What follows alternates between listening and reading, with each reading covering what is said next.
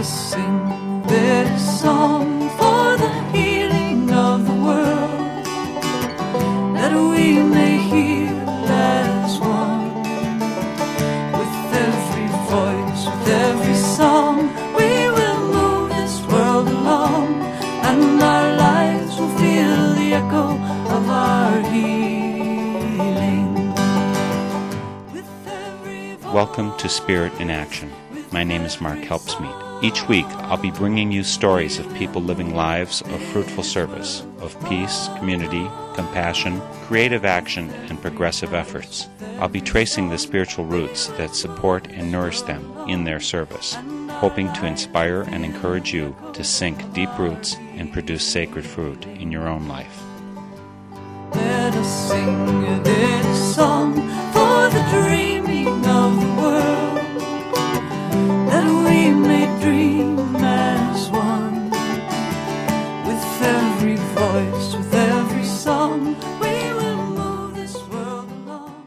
In the search for justice, courts in America are given the heavy burden of sorting right from wrong and imposing consequences which will deal with the safety and well being of our communities. And often this has meant jail time, time behind bars, or lock 'em up and throw away the key. America also has the dubious distinction of imprisoning a significantly higher percentage of its citizens than any other country in the world, a consequence significantly of the war on drugs originated in the 1970s and its application with racist colored glasses, and a tough on crime policy, including things like three strikes and you're outlaws. Is there a better way to deal with at least some crimes? It appears that the answer is yes, and we'll find out more as we talk with participants of treatment courts in Eau Claire, Wisconsin, where I live. Just one example of a nationwide movement to be smart on crime, resulting in greatly improved futures for criminals whose root problem is mental health or drugs, or for mothers who need and want to be doing the crucial work of raising kids. This is part one of a two part series, and for today's Spirit in Action, we'll visit with the supervisor of Eau Claire's treatment courts, Melissa Ives, and afterward we'll talk to some of the persons who've chosen to do the hard work of treatment, healing, and reform rather than simply sit time in jail. Right now, we'll get Melissa Ives on the phone, Eau Claire Treatment Court's supervisor. Melissa, welcome to Spirit in Action. Thank you, Mark. I'm glad to be here and talking about the treatment courts. treatment courts. I don't know if this is a term that everybody knows, how many people are familiar with it. When did treatment courts start? Treatment courts actually date back in the United States 1989. Uh, that's when Miami-Dade County, Florida began the first drug court because it saw that traditional sentencing was not effective for a lot of the addicted offenders that were coming through their court system. And since then, it's really been an idea that has spread like wildfire throughout the nation. Wisconsin started its first court in 1996, and Eau Claire County began its first court in 2004. So, in 2004, what happened in Eau Claire? Actually, starting back in 2003, Judge Stark took note of what was going on elsewhere along with other folks in Eau Claire County and started planning for a drug court to address the needs of substance-dependent offenders who are coming through the courts and uh, whom, again, traditional sentencing was not effective. That evolved into what we have today as drug courts and eventually led to the start of three other courts in Eau Claire County as well what we call the Alternatives to Incarcerating Mothers Court, or AIM Court, which began in 2007, the Mental Health Court, which began in 2008, and a Veterans Court, uh, which is actually a three-county court, which began in 2011. And we'll get into each of those individual types of treatment courts. But the comment you made, traditional courts were not effective with them. I have my doubts that traditional courts are effective with other criminals, but is there a special difference with people who have drug problems or mental health issues? Are these particularly different in terms of recidivism or other changes that happen for prisoners? Well, there are certain needs, obviously, that addicted offenders have and folks with mental health diagnoses have that other offenders don't possess, and there's no reason to believe that they're going to necessarily get better in jail or prison if there's no treatment provided. And generally, there isn't a lot of treatment available behind bars, and what we do have available is a lot of really great treatment within the community. And that's what the treatment courts allow us to do is to hook individuals up with some wonderful treatment opportunities within the community, at the same time providing structure and accountability that is also needed to help motivate individuals to work toward recovery and towards healthy living within the community. You said that Judge Lisa Stark was at the beginning of this, so it started in Eau Claire area from a judge who was actually seeing this. Do judges before that time were they handling all of these cases just as regular criminal cases? I believe so. Basically, the way we've dealt with uh, offenders in the past has been through jail and through prison treatment courts seek to really shake up that response by, again, allowing people to remain in the community, but really providing a very structured environment, a very accountable environment partnered with treatment for mental health and substance use disorders in an effort to try to break that cycle of recidivism and really return people as healthy individuals to the community. You mentioned four different types of treatment courts. And I was wondering, Melissa, which you've had experience with or what roles you've had with respect to them. I mean, I know you're the supervisor for the courts, but have you seen more of the nitty gritty, what's going on individually? My involvement has been more from a, a, grant writing standpoint and a project direction standpoint. I wrote a grant for Eau Claire County back in 2011 that resulted in a $1.2 million award from the Federal Substance Abuse and Mental Health Services Administration. For the past three years, I worked as the project director for that grant. That uh, grant has actually ended officially September 29th. But since then, we've been able to get a couple of other grants from the state as well. And one of those actually allowed me to continue on in a supervisor position for the courts. My involvement is more, again, from a project management or a program management standpoint. But I also work with the triage team to review referrals and to uh, really institute policies and procedures that are conducive to producing the best outcomes possible for the courts, as well as seeking funding sources to uh, maintain the sustainability of the courts, which is really a key focus right now moving forward in an area of tight budgets, we really need to show the the value that treatment courts provide in order to maintain them as a funding priority for the county and for the state. I'm probably a pushover, but could you please prove to me that this is cost efficient to use treatment courts instead of the regular courts? Go right ahead. Convince me. sure. Well, we've had a lot of great outcomes so far.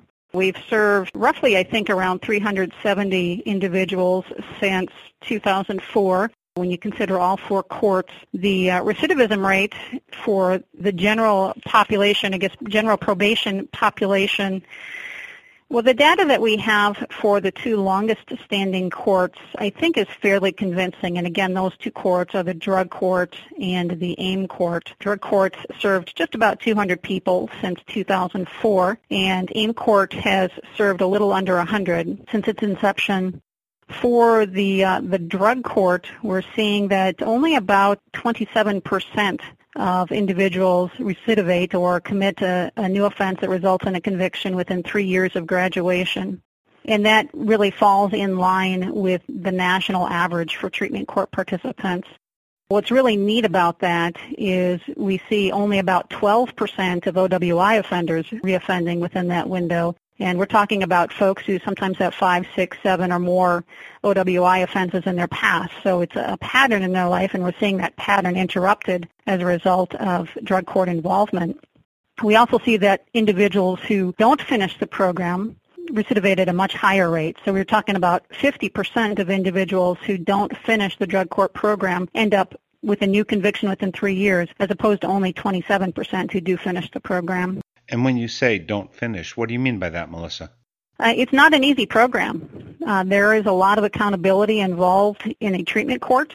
So there is regular drug testing. There's the need to appear before the judge on a weekly basis at first, then eventually biweekly or every three weeks uh, depending upon the phase.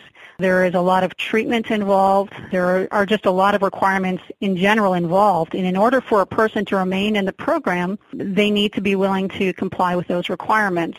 Now, obviously, nobody's going to be perfect, and, and folks do mess up, and there's some allowances for that. But if somebody shows repeated noncompliance over a period of time, or if somebody shows themselves to be a public safety risk, they will be terminated from the program. And so not everybody who starts the program finishes the program. Those who do start the program and finish it show significant positive results. Is there a danger? It doesn't sound like it from what you're describing, but is there a danger that this is really just something for soft hearted people who are soft on crime? They don't want to hold people accountable. Is that even a possibility with this alternative?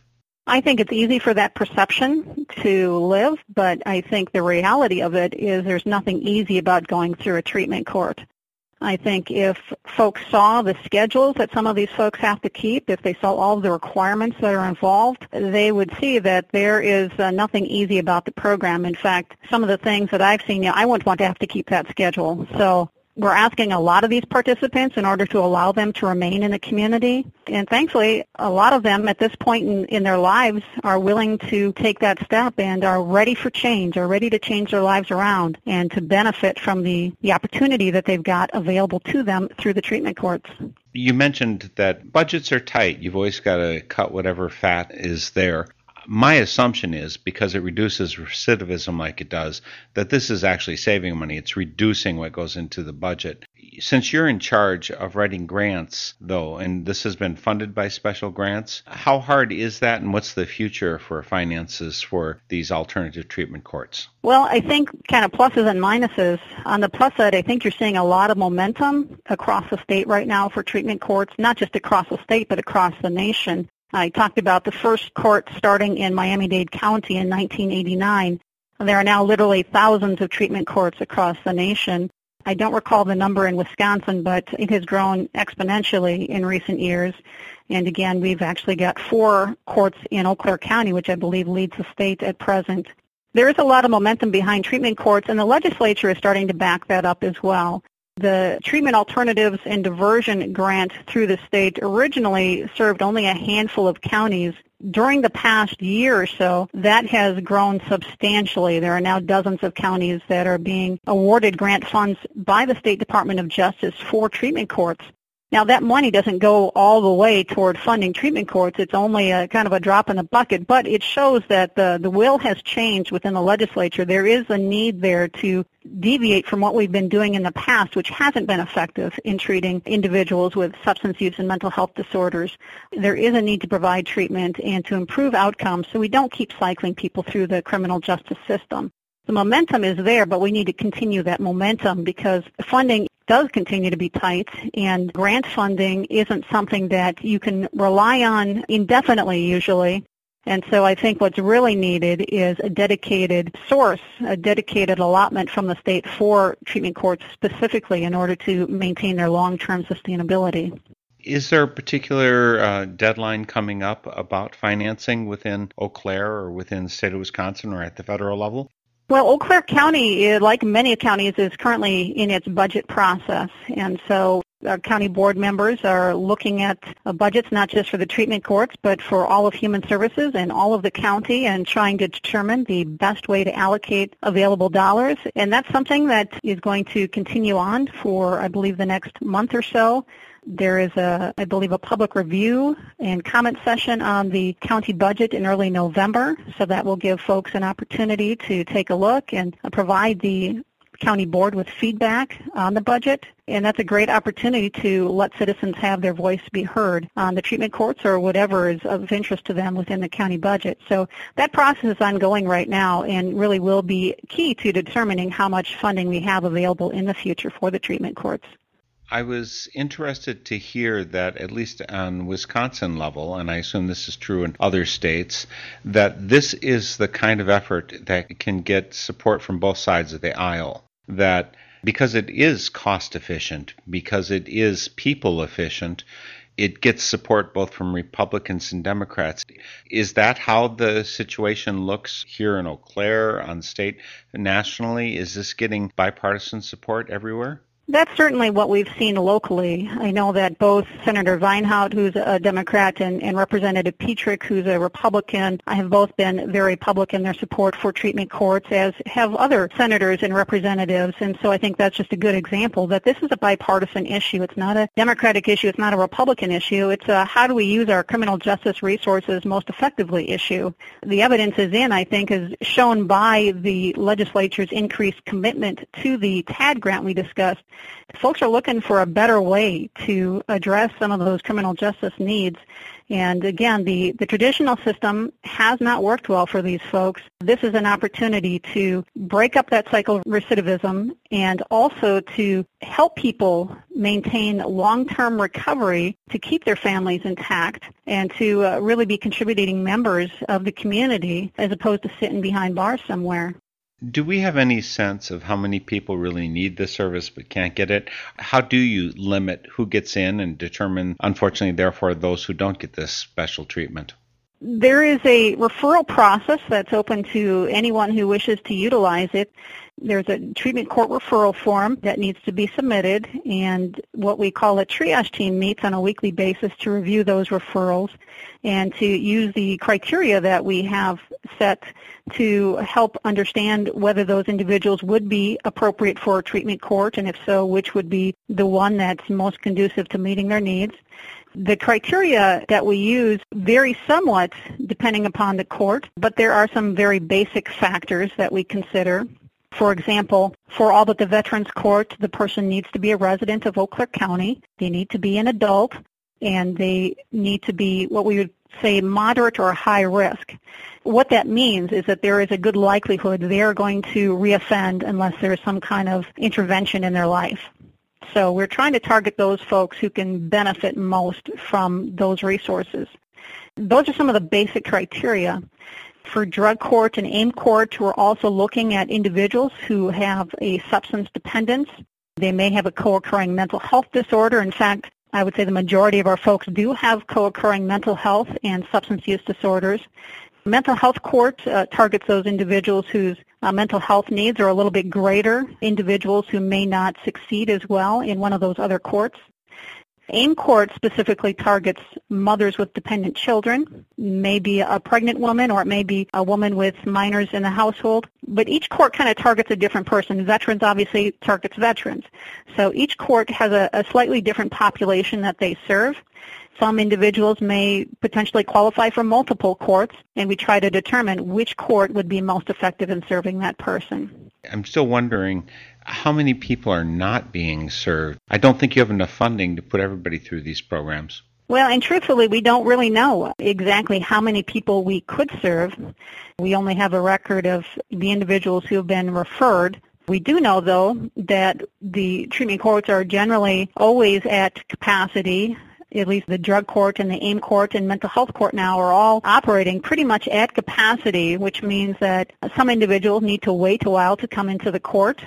At times there were more than a dozen folks really on the, the, I hate to say it, but the back burner this past year because there was no time to serve them and there was no capacity within the courts to serve them.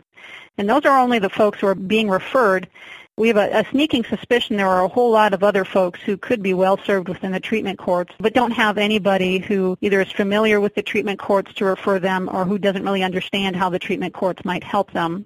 I think I have two questions here.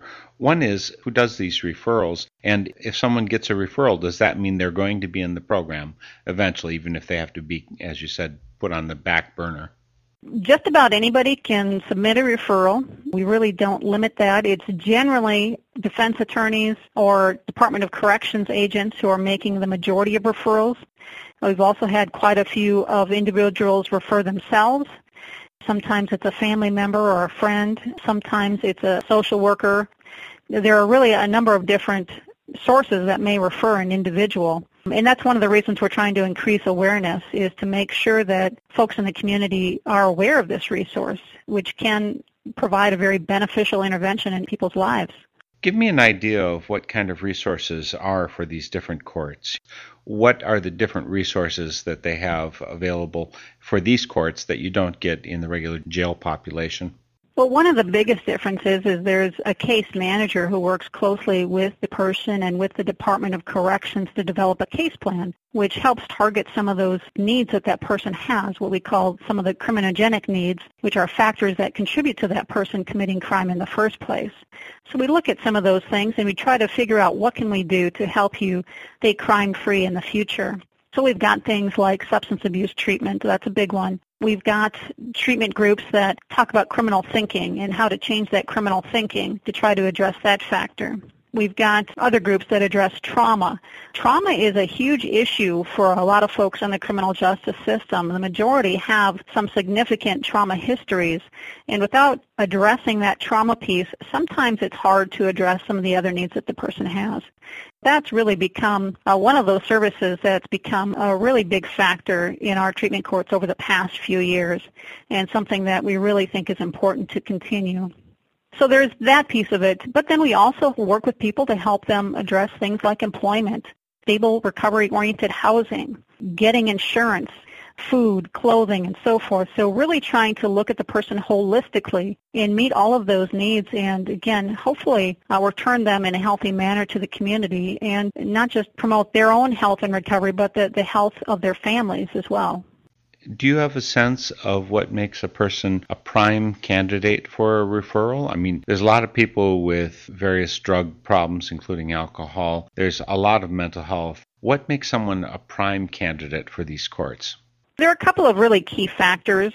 One of them is the type of crime they've committed. So for drug or AIM court, it needs to be a felony offense or what we would call a habitual misdemeanor. So somebody who has repeat misdemeanors. For mental health court, it can be any misdemeanor. For veterans court, it could be, again, any misdemeanor or a felony charge.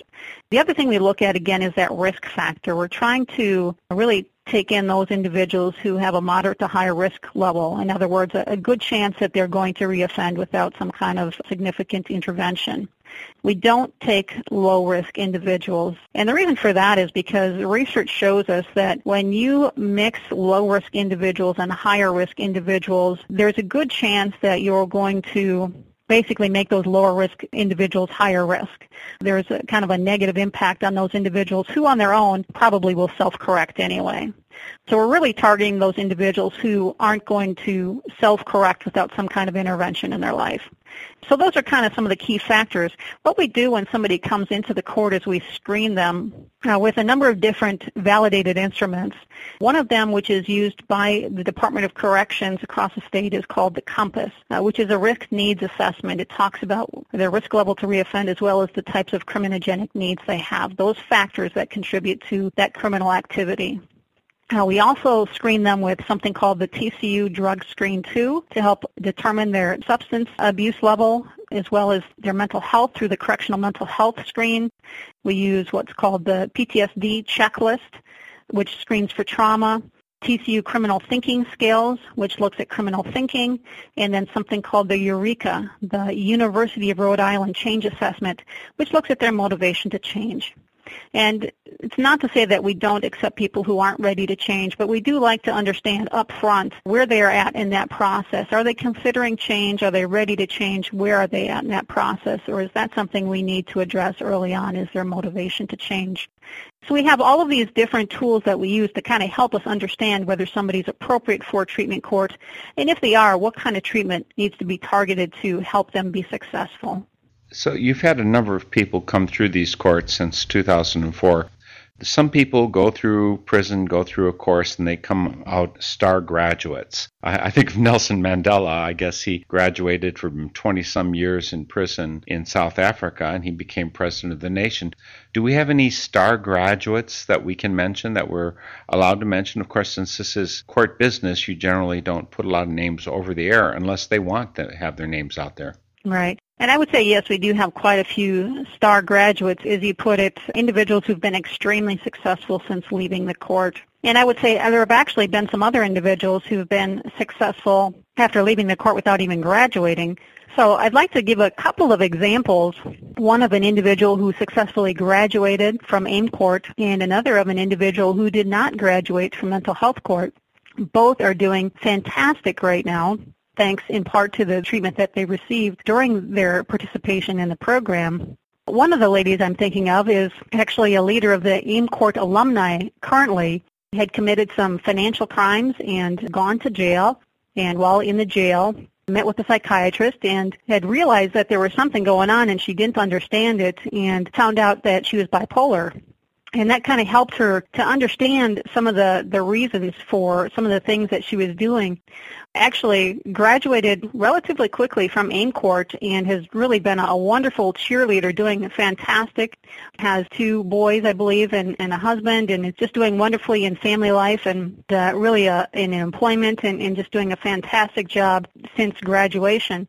One of the other people I would point to had been in mental health court uh, several years ago and you know really didn't meet the requirements of the court eventually was terminated. But since that time has actually gotten on the right path and moved to Florida and is doing fantastic and is coming back to the court actually to visit and is going to be made an honorary graduate. He's doing so well. And so even if somebody fails or quote unquote fails at first that doesn't mean that they're not headed closer to recovery. We've had some wonderful success stories over the long term well, let's talk about the future. Are there other treatment courts that are possible in the future? Is it just expansion of this, expansion of staff? What would be the rosy future that we'd have with respect to treatment courts? Well, I think again there are a lot of folks that we could serve who aren't currently being served in the treatment courts.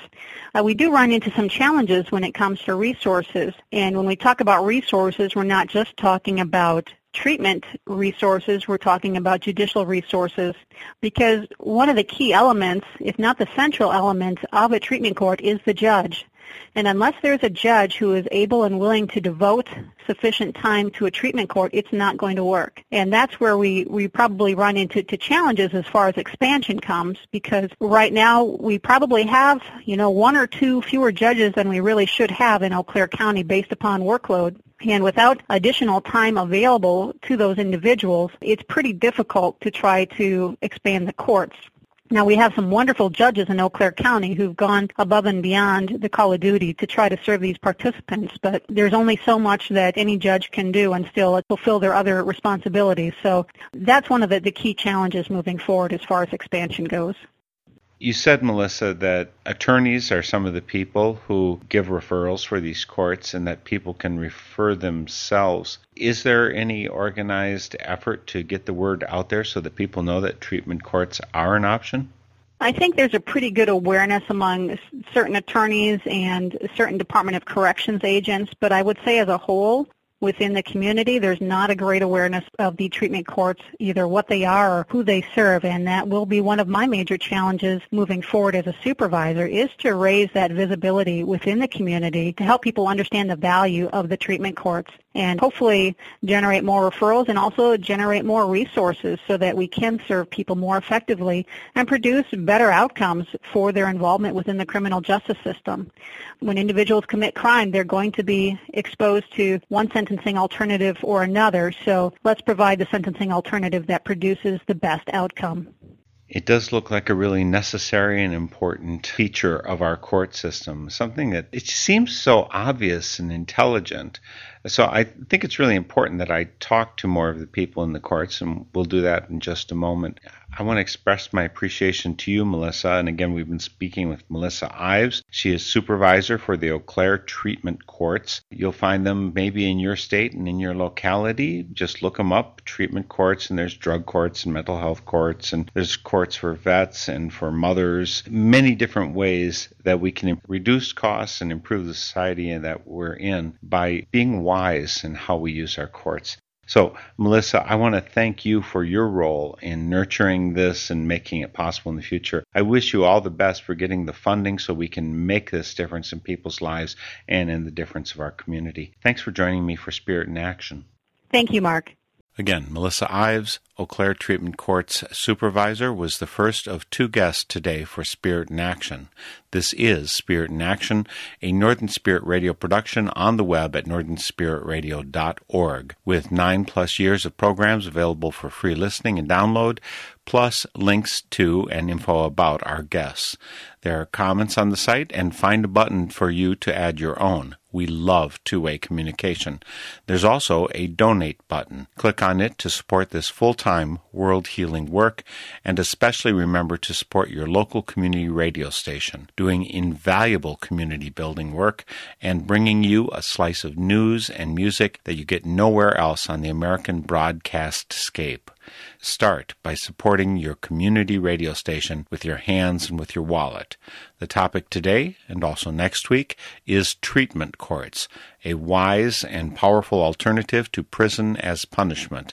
We'll now go to the phones to speak to Rachel Schrammek, one of the women going through AIM court, alternatives to incarcerating mothers. Rachel, I'm so thankful that you chose to join me today for Spirit in Action. Hi, it's nice to be here. It's especially moving to me that people like you who have gone through the court system are willing to share their stories. It must feel kind of vulnerable. Is it easy for you to step forward and say, well, here's my story, here's what I went through in court, and just let people see you kind of naked in the truth of what you went through? Well, I think before I entered AIM court, it was hard to explain my story because it was still the excuses for me, you know, and I was still in that place. But now that I've gone through court and so much has changed, not only am I proud of it, but it makes my story come around full circle where now I can tell other girls and now it's a good thing in my life, you know, like maybe this is my purpose, is to help other girls in my situation. It's a pivotal point in my life and, and I'm extremely proud of it. You know, who wouldn't be? Could you give me a little bit of your background? What got you to the point where you actually were facing a lot of judgments against you and that you got to the AIM court, the AIM court, and we'll explain what that is shortly. How did you get there as a youth? Well, as a child, I was a product of a very dysfunctional home that had a lot of mental health problems. My mom had borderline personality disorder. My father had tendencies towards antisocial. He was also very depressed and an alcoholic me and my dad were really close, like really extremely close, and that made it hard with my relationship with my mom. Eventually my dad cheated on my mom, and then they went to counseling. She convinced the counselor that he was grooming me. And right about that time I was going through puberty, and that scared him so much he dropped me. And so it was, the timing was perfect. The most vulnerable and the worst thing that could have ever happened to me happened, you know, my most vulnerable stage already. After that, I was put into foster care, a treatment foster home. My foster parents were like in their 60s. They were Catholic. They were very cold. I was like the 72nd foster kid that they had. So I didn't get that love. I guess the only love that I really got was from my dad. And a lot of that was because I was just like him. It was, you know, a very egotistic kind of love, very arrogant, and I had to prove it to him, you know. And so love was pretty hard for me. And then so I was searching for it, and when I was 15, I ended up pregnant. Was a 21-year-old. He was 21, so my parents signed me over to get married when I was 16. And then I was on my own, and I had my son. He was really abusive to the point where I actually had to get a restraining order. But, you know, he's not a bad guy. He just has anger problems, and we all got problems. Not to defend him. I'm not sick and, like, pathetic. Not that it would be pathetic, but I'm not a victim in that way. Anyway, so from that point I was on my own and no one ever explained to me that I had to switch my marriage certificate with my social security card. Really no one ever taught me anything. How to drive, I didn't know how to even make doctor's appointments and go to them. I literally didn't know how to do anything and the thought of doing it made me feel so anxious that I couldn't do it. I couldn't really get assistance. I couldn't get a job. I couldn't get any of those things because I didn't have an ID. And to get an ID, you need a social security card. You need an ID to get a social security card. You know, so it was a catch-22. So I was pretty much just completely dependent on men who were not healthy. I never had any good example of what a healthy relationship would look like. I had no business even saying hi to people, let alone like moving in with my child. So that was a really hard time, especially considering the hormones that were going through my body. You know, the stress of having a one-year-old, a two-year-old. Poor Isaiah was innocent during this whole thing. And not having any help from my parents, they wouldn't let me come to their house, and they, and because I stole, and and I was definitely a scapegoat. I'm not going to sit and place blame on everything. Like I was not a good little girl by any means. And I would steal her pills and I would steal her things. You know, she she was a, a hoarder at this point, and so she wouldn't let me come in the house. But sometimes she'd let me sleep on the porch. I don't know. It was just a really hard time, and eventually I started dancing because it was the only thing I could do. And when you're like in desperate situations like that, you have to compromise your morals and values in order to survive. At that point, I really honestly did not have any other options. I really honestly tried to go through every possible thing I could have. But when you have to compromise your morals and your values, you, you get shame, and, and shame is a very painful, dangerous place to be. I couldn't go up there sober, obviously, so I, and I wasn't 21 yet, so I started using opiates, and it got really bad. I became a very bad drug addict, eventually an IV user drinking and driving all the time, moving town to town to town, which that was like my whole life, just moving place to place to place, never having any real friendships, never having any real substance of a relationship with anybody. So then I started going to the methadone clinic after two years of dancing. And from that point, I mean, it got better. Methadone is a good band-aid. But long term, it's really bad. Like, I got super depressed. I gained a lot of weight. All I could do was sleep. You just sleep all the time. Had no motivation to do anything. Isaiah was late for school. At this point, Isaiah was in kindergarten. Isaiah was at least 15 minutes late to school every day because I could not get up. Couldn't get up. I would, it'd be time to go get him. My alarm would go off and I was half asleep. I couldn't turn it back on. The house was just getting a mess because I had no motivation and the walls were closing in around me. I was already like genetically inclined, I guess, to have depression and then so mixed with all these drugs and, and the situation, it, psychologically I was not in a good place. So then, you know, by that time I started using Adderall because Adderall got me up. You know, I had motivation to do things. I felt good. My house was getting clean. I was losing weight. Just felt like the answer to everything. And then on my 23rd birthday, I did meth for the first time. And I mainline IV'd it. And I lost Isaiah two days later. And that just killed me. He was the only thing I ever really had. Granted, I wasn't the best mom, and I made lots of mistakes, but I did. That doesn't make me a bad mom. Like, I will admit to everything. That does not mean I don't love my son. I just didn't know how to love him. So it just killed me, you know, and all the shame. Like, imagine just walking into DHS, all the shame just walking into the building, going up to that second floor, just let alone walking in there, considering everything else on your conscience. I mean, it was just a bad place. So I kept using because meth made me not feel it. But meth was also the reason why I was in the situation. What did I do? You know, I kept using. And then I showed up one day. I was living in Wisconsin Rapids. I showed up like two or three months later after it happened at DHS, like, okay, I messed up. I, you know, I want to see my son. What do I do? They told me to go to treatment. When I went to treatment, and I started, tried to stay sober, but I couldn't stay sober. I, I made it like, I think, a month, and then I started using again. And then from that point, all that's rough. You know, I, I had no faith in myself. I believed every lie that I was ever told ever since I was a little girl that I was a bad person. Isaiah would be better off without me. Not even God loved me. My own parents didn't love me. There was obviously a reason, you know, and then I did that. And so I hung out with some really dangerous people and I seen some really bad things. And it scared me, you know, it really scared me. I, I seen the devil, so it made me believe in God. You know, like I really seen bad things. And then I got 13 charges within a four-month period. I got 13 charges in 2013 by June, six months.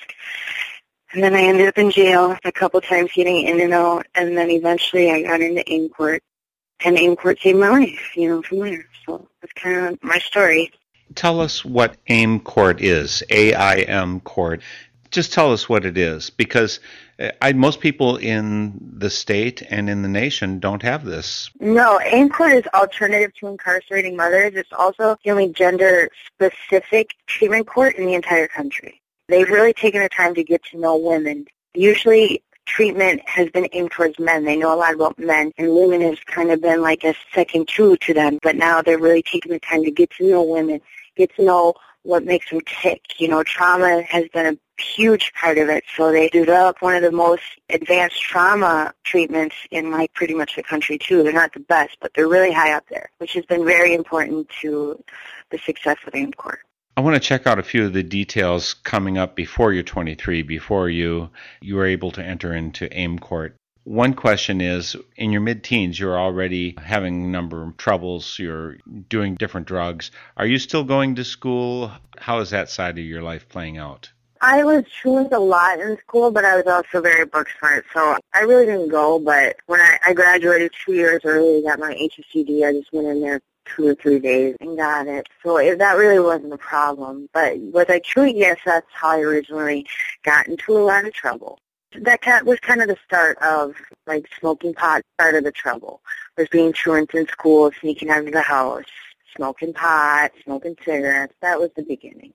And so, what were you doing in your life at the time you're 21 and 22 and 23? Are you working? Are you living with someone? I'm dancing. I am dancing at that point. I lived with my mom for a little bit in Marshfield. I got my own place a couple times and got evicted because I couldn't pay my rent. Moving from friends to houses, you know, I don't know. Honestly, looking back, I don't know how I managed to even survive, you know, but you do. I did. Well, actually, I have sisters who went through the same rigmarole in their lives in their mid teens on up. So I actually have seen it firsthand in my family. So you reach 23 and you get accepted to AIM court, but you've already had a number of encounters with court system before. Could you describe what's different between going to the court regularly or going to the AIM court? Oh, definitely before and the courts like just treated me with protocol, you know. They didn't really care. I'm sure they were overworked. They didn't care. I was their job and you could tell. In court was different because they cared. They were the first people that actually cared about me and believed in me. They're like my parents. They really are. They pick me up by my feet and shove me along, but I would have never listened to them if it wasn't somebody like Marcia Shizik or even Judge Schumacher. You know, they're just such good people that really care about us and our children and, and what we're going through that day. It's a very individualized program you know, I think the court's system before is like, here's a set of rules, and you need to follow these set of rules. It's black and white. But in AIM court, there's a lot of gray area. You know, they consider everything that's going on, everything what's going on with you. You're acting out, well, let's figure out why you're acting out. You have addiction problems, well, do you have mental health problems too? Let's get you diagnosed. They really look through everything. You know, they take care of a lot of relationship stuff and codependency stuff, which has been a huge issue for all my peers. I don't know. I guess bottom line answer is just that they truly care. And that's something that I could tell the first day I walked into AIM court when I observed. I was in my orange and cup and I walked away feeling something in my heart. I literally felt something in my heart. I know today that's hope. I don't know, a little light turned on that day, but I knew right then that it was different and, and I was excited. And when you say they, are you just referring to the judge or who all is the they of AIM court? Marcia's the number one person. I mean, Marcia is Wonder Woman. She she's running around doing everything. But then, of course, we have Judge Schumacher, who's like the father of the court. You know, you you gotta go in front of him and explain yourself every week. He gives the discipline, and he's the one that you're kind of you fear and you respect, and you know he's up there. But Marcia's very personal, and she she is in court, in my opinion. She does everything. She meets with us what every week. She just coordinates everything. I don't know how to even explain her job. I'm sorry, I wish I could tell you more, explain what she does. She, like, when I have a problem, like, I need to get to this town to get to this court date, she coordinates that. She is in contact with everyone all over the city. She makes things happen. She coordinates stuff like all the graduation. She thinks of little things to make everything different. She loves us all individually. She's excited. I don't know. I wish I could tell you more about what she does. Is she a social worker? She originally was a counselor. Originally she was a counselor. And then she was working for LSS and then they started her on half-time originally. They really lobbied. This was at a time when treatment courts, they weren't getting a lot of funding. In fact, they were losing funding. But AIM court was doing so well, they lobbied and lobbied. They, DHS was willing to give that money to the treatment courts. And then the next year they lobbied again, got her full-time. And the next year again, she became uh, full employment of her AIM court. She has a very, very important role. So when you went to court before, you had penalties or you have to go into treatment. So what did AIM court require you to do? I had all kinds of requirements. I had to stay sober. I have to do at least three UAs a week. I have to go to at least two meetings a week. I have to at least have a job or go to school. You're just constantly moving forward with your life. If you're late to a meeting or a counseling appointment, you get sanctioned. You have to do like four hours of community service. If say you miss like two UAs in a week, well then you can go to jail for a day. And Wait, you said UAs? What's a UA? urine analysis, a drug test. UAs. Okay, I didn't. I've never had a UA. I've had tons of them. like every day, it feels like it's a normal part of my day. I'm glad your system is still working. That you can produce that much urine. So there are penalties if you don't do things, and are there rewards if you do things well? Oh yeah, they they found research shows that when you reward someone for doing something well, it is far more effective than punishing someone when they do something bad. So yeah, we get rewarded constantly. We get these little incentive cards every week, and we put them in a fishbowl every Tuesday morning, and then they get a drawing, and we get cool stuff like chamber bucks, which is like same thing as cash. So we'll get cash, or we'll get tickets for the children's museum, or all kinds of local stores and whatnot, they pitch into, I don't know, prizes, I guess. I don't know. Yeah, they just praise you, which feels good. Tell you how great you're doing, or, you know, wow, I've really seen you change. And it's motivating. They keep you motivated. I assume one of the important things about the AIM court, the alternatives to incarcerating mothers, is that you get to maintain some kind of relationship with your child, your children. Yes, yes. That is obviously the main focus of AIM court. Most of us have CHIPS cases.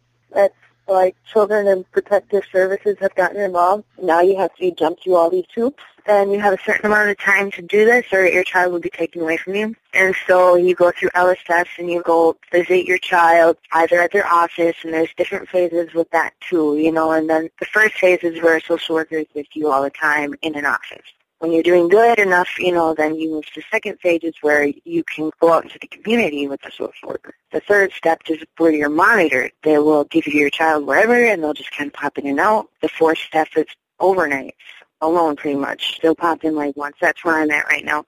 My son, I get him all weekend and then on Wednesdays. And my, I see my social worker like once a week. And then after that, they close out the case. So it was over a year ago that you got introduced to the AIM court. How long have you been sober straight on the good path? I assume you still slip up once in a while. Oh, I do. Of course, I'm an addict, you know, but I'm very honest with them. And if you're honest with this program, you will see vast changes. I've relapsed, I think, like four times. I usually do four months, and then I relapse. You know, I self-sabotage. I'm destructible, but we know that now, and now we can plan ahead. And every time I fall, I pick myself up with more knowledge, and now I'm a smarter addict for it, you know, and I have a better plan ahead of me. I'm gonna fall. I'm gonna fall, and I've always have fallen, fallen, and I always will fall. But that just makes me a smarter person, I think. Clearly, you really appreciate what AIM Court has done for you. hmm Are there a lot of people you see out there who are not getting the services of something like AIM Court and who need it? Oh yeah, I mean, all my peers that I used to know from the streets, it's like you gotta think of it as a sociology point of view. You know, you're kind of growing up in this world where if you're not getting the attention you need. You have narcissistic parents. Your, I don't know, your values and your things are different. Just rap music today. I could get into this, but I think everyone knows what I'm talking about, where this is just normal. These behaviors are normal to smoke weed and be loud and disrespectful to elders and, and you make fun of people who go to church and do the right thing. It's that's, that's normal. So when you go into the system and stuff, that it's just a part of life. Well, it doesn't have to be like that. You know, we're just raising generation after generation to get worse and worse. Not everyone is lucky to get strict parents. Most of my peers have not. So yes, I know hundreds and hundreds of people that could really benefit from this program. Well, it sounds like it's made a world of difference to you, and I think therefore to your son, Isaiah. Oh yeah. It makes a difference to so many people around you. Can you actually, as a participant of AIM Court, can you point the court or point people to the court so that they connect up? Oh yes, yes, definitely. But I mean, there's only so many spots open. The problem is, is we don't have the funding to get more people involved. We now we have to like we're keeping three spots or taking away three spots because we don't know what's going to happen with this Eau Claire County budget thing. The problem is we need funding. There's only like 20 spots at a time. The amazing thing is, it's so much cheaper to do it this way than to put you in jail, and yet society so often chooses throw you in jail, which hurts the future generations. Whereas right now, Isaiah has a bright future ahead of him because he's got a mother and a father. Oh yeah, and I mean his teachers benefit. The whole community benefits. I mean tax prices go down. You know the community's safer. Trust me. Like I've been on the streets. The community is safer when you fix this problem. Like you put them in jail, they're just gonna go right back out again and start a criminal. And the thing is, is that we're all people. We all have love inside of us. We just need someone to pick us up and show us how to express it. We're all just products of our own environment, and you can't really blame someone for who grew up in a different one than yours. You can't judge them for that. All you can do is hope for the best. And what this program gives is hope. I'm also wondering about your personal future, Rachel. I think before you said maybe you made some money by dancing. Mm-hmm. You sound like an extremely intelligent, a solid thinking person. I wonder if you're doing more education or finding a, a job or a profession that's going to suit, use more of your talents. I do both. I'm in the liberal arts program at CVTC, and I'm also working at JBC Marketing, telemarketing. I'm a busy girl. yeah. But it's, it's a good thing. I feel great. I'm a productive member of society, and and I'm just excited for what doors are going to open in the future. I really, I really love what AIM Court does, and I really hope to help someday. I meant to ask you a little bit. You you said you had a spiritual a realization that God's there, that God cares. Maybe could you talk a little bit about what you had growing up? Uh, you mentioned your foster parents were Catholic at one point. What nurture did, or what did you learn along the way? Well, my parents were extremely, extremely Christian. When I said that my dad I would have this affair and I was hitting puberty. At the same time, we were getting kicked out of church. So this is a very vulnerable time. But we went to church at least three days a week. My mom was a youth leader. I was a worship leader when I was like nine years old. Um, we were non-denominational. It was the type of people speak in tongues and, and stuff like it. was a very small church, but it was my home. And the cool thing is, is when I first got out of jail in October after joining AIM Court, I opened this book. I was staying at Bolton's Refuge House, and this book, and it was Power of the Praying Parent. And I opened up the book, and inside that book was a list of, of from my pastor's wife and it was all of our names and our prayer requests from this church that was in Independence like over 10 years ago, like with my names, my brother, sister, my friends, and everything. And it, on there it asked for the Holy Spirit to be working through the children, and she put on there that it was. And it was just so cool to find that book. Like I know it was there because it was all the same names of all the people in our church, which was less than 20 people. It was pretty cool. But yeah, I grew up very, very Christian, and right when I hit puberty, God got taken. Oh, he didn't get taken away from me, but it kind of felt like it. Did you say you got kicked out of the church? Yeah, because my mom was dead set on that we were going to go to hell unless we didn't repent. And the church didn't believe that because obviously that's not what the Bible says. But my mom, you know, there's all kinds of different scriptures you can take different ways. And my mom, she was so scared. I remember her going up shaking, but she really believed us and she was trying to fight for it. And they got upset and we kind of got kicked out. I don't know if we really got kicked out or what really happened. I don't know, but it felt like it. And so, what's your connection with God or religion or spirit now? Much better. I feel very close with my God right now. I feel the Holy Spirit working inside of me. I don't know. I, I don't. I don't have the words for it right now. I feel the Holy Spirit in me, and I see it in other people, and I feel like I'm on the right path. AIM Court has always had that feeling for me. I don't know how to explain it to you. It's like the Holy Spirit was there with me, and this was exactly where I was supposed to be, which tells me that everything I went through was exactly how it was supposed to be too. And so I can sit here and tell you my story today. I'm so thankful for your story, for the healing you're gone through, the promising future ahead for you. And I really appreciate that you are willing to share this with people listening to Spirit in Action. Thank you so much, Rachel. Yeah, thank you. That ends part one of two of our look into the people and process of Eau Claire, Wisconsin's treatment courts. You may have, or at least should have, similar alternative judicial solutions in your own area.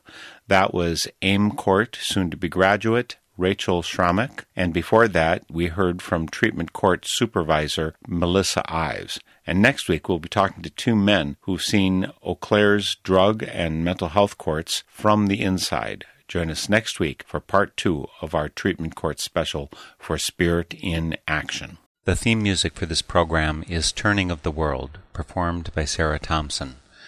This Spirit in Action program is an effort of Northern Spirit Radio. You can listen to our programs and find links and information about us and our guests on our website, northernspiritradio.org. Thank you for listening. I am your host, Mark Helpsmeet, and I welcome your comments and stories of those leading lives of spiritual fruit.